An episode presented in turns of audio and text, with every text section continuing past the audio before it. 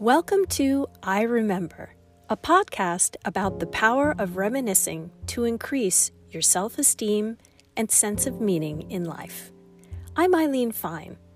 Through conversations with guests from the worlds of art, nature, science, and culture, I take you on a journey of these kinds of mindful moments that are unique to each of us, but experienced by all of us that have changed the course of our lives.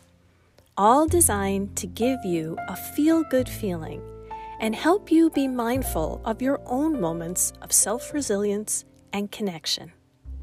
That opportunity starts now. This is I Remember.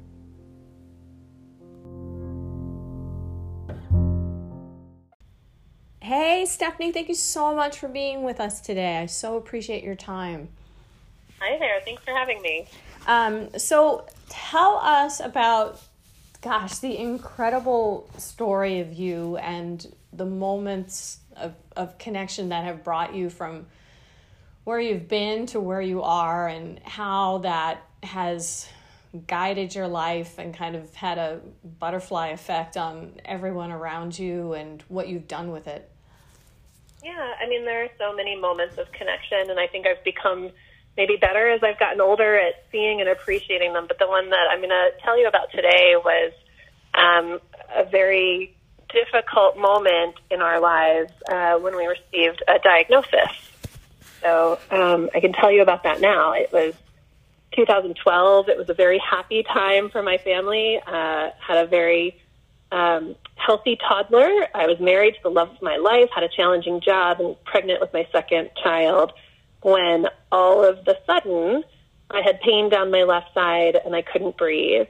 And at the time, I was working for Bayer Healthcare, so of course, you work on aspirin, you think, oh, I'm, I'm having a heart attack. and like any rational person, I packed up my son Henry's dinner and the diaper bag and my computer bag because you need that in the ER, and I drove myself to the hospital. Um, that night, I was told I was not, in fact, having a heart attack, but my lung had collapsed and uh, they told me it was oh very God. common for tall, white, thin men. um, you know, I was six months pregnant. Um, and and then worse, they said, hold on, you know, we're, we're going to put a chest tube in, and you know, grown men often throw punches and swear and cry during this procedure, and you're you're pregnant, so we're going to have to be pretty sparing with the painkillers. Um, not great for this self-declared wimp.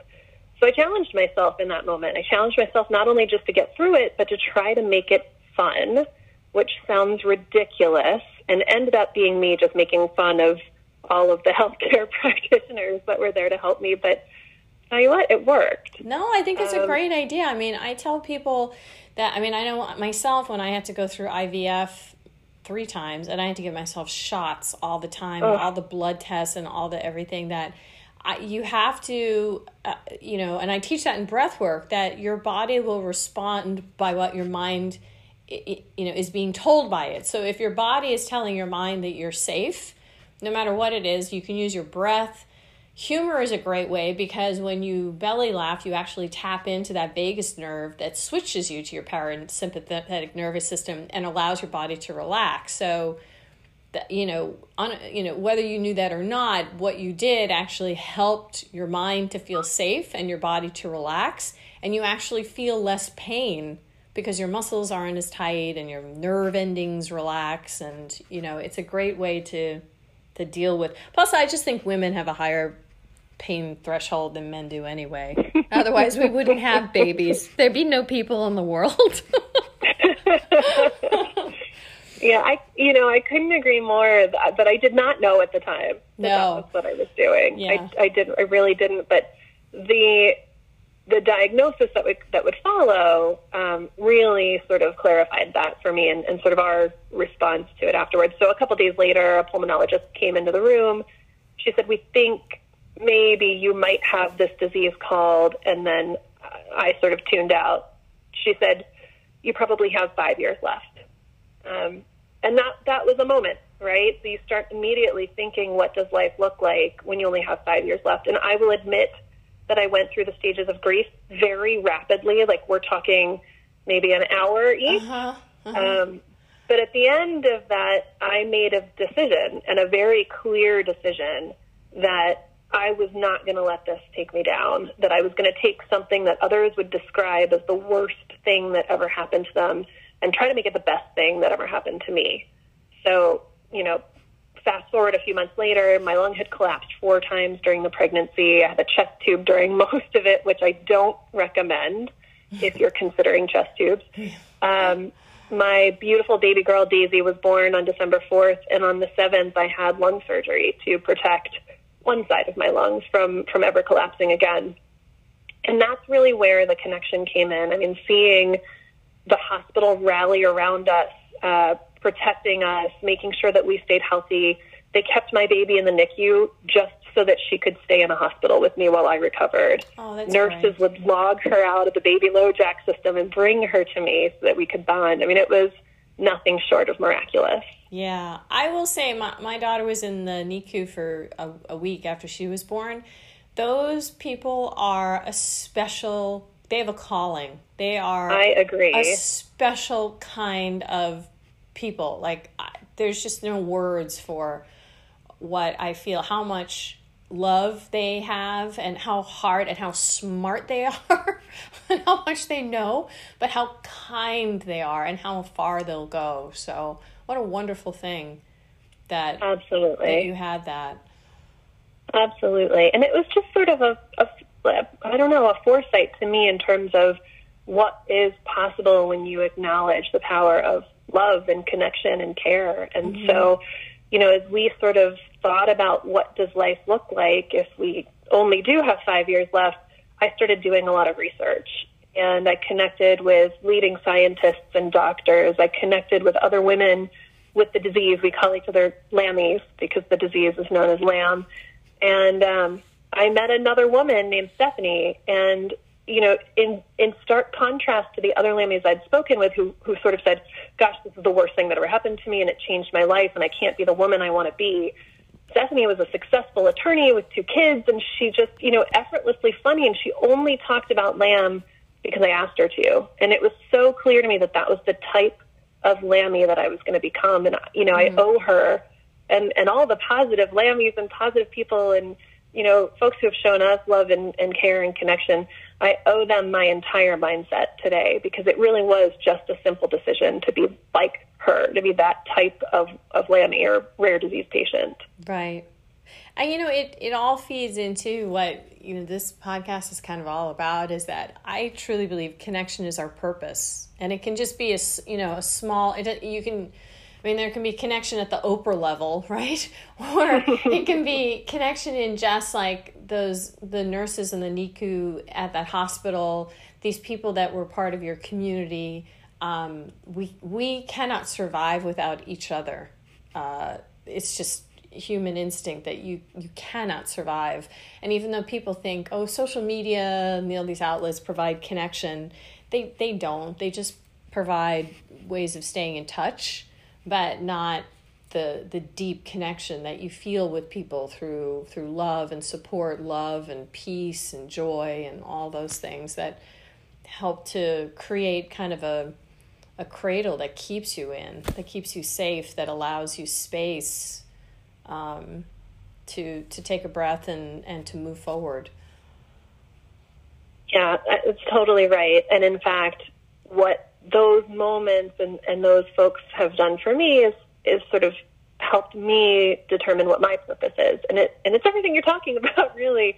Um, the way I think about purpose is um, you know, to persevere, right? And to help others persevere as well. So I look back on what it's been like to have a rare disease. Now, we're six years out from my five year prognosis, and I'm doing fine. I'm the healthiest I've ever felt in my life. Um, and you know, my story has been able to help others who are going through tough moments in their life, whether it's a diagnosis or, you know, a problem with a loved one or even financial hurdles, to say, look, you know, six years ago was a very different moment than now. You, you are stronger than you think and you can get through things that seem insurmountable. You just have to believe that you can. And to be positive, that's sort of the second thing is, you know, how do we how do we change our nature to see bad things and flip them into good things? Mm-hmm. Um, I had a, a great memory of this uh, a few weeks before, you know, ever having any sort of this, you know, health issue. My son was 18 months and he was experimenting with temper tantrums. like, well, what happens if I do this? Right. And I remember at the time thinking, gosh, this is horrible. You know, as a mom, you, you're sort of embarrassed by it and you just don't want to have to deal with it. And it's just this negative situation. And, you know, cut to a month later, he threw a temper tantrum. And I, I remember thinking so clearly, oh, he's doing exactly what he's supposed to be doing right now and, and you know in terms of his development it's so simple to flip those bad things into good things and it changes your entire outlook yeah um, yeah no i so, get it i get it i rem- I, I remember those days when um when my daughter when olivia was i thought where's my daughter? Who are you? Right. And, and where is my daughter?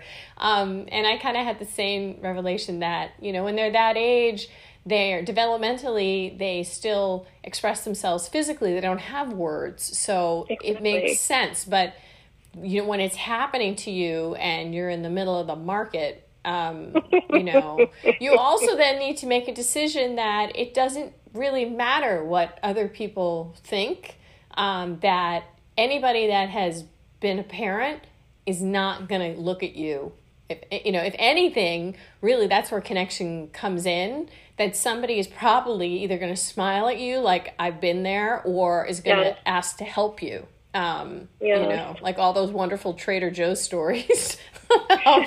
always seems yeah. to happen at Trader Joe's. That's right. Yeah. And that's, um, so that's kind of where I am. I mean, my purpose is helping people right? So whether it's coaching them to persevere or helping them flip bad things into good things or helping that mom in the store whose toddler is having a meltdown, even as simply as giving her a smile, like that's what I intend to do with my life. Um, mm-hmm. So it's, you know, it's come through in very formal ways, like I've just been asked to serve on the board of directors for the LAM Foundation, and I am a certified coach, and you know, a lot of stuff happening in a formal way, but but it's actually those like micro moments, those mm-hmm. really meaningful eye contact interactions that that do it for me. Yeah, I totally agree. It's like the spaces in between, you know. It's like the little exactly. moments. Those are the things that define who we are and that give life purpose. Um, exactly. So I'm totally with you, and it's. I think it's a matter of um, just slowing things down enough so that you can see those micro moments and that you're not just rushing through everything. And that you appreciate them like yeah. fully and wholly. Yes. Yeah. yeah, no, totally. Well, I so appreciate your time, and it is such a pleasure to connect with you and to know you. And I wish you the best of everything. And I really look forward to staying in touch with you and, and hope to talk to you again. As do I. Thank you so much. Okay, you take care of yourself and love to your family. You okay, bye.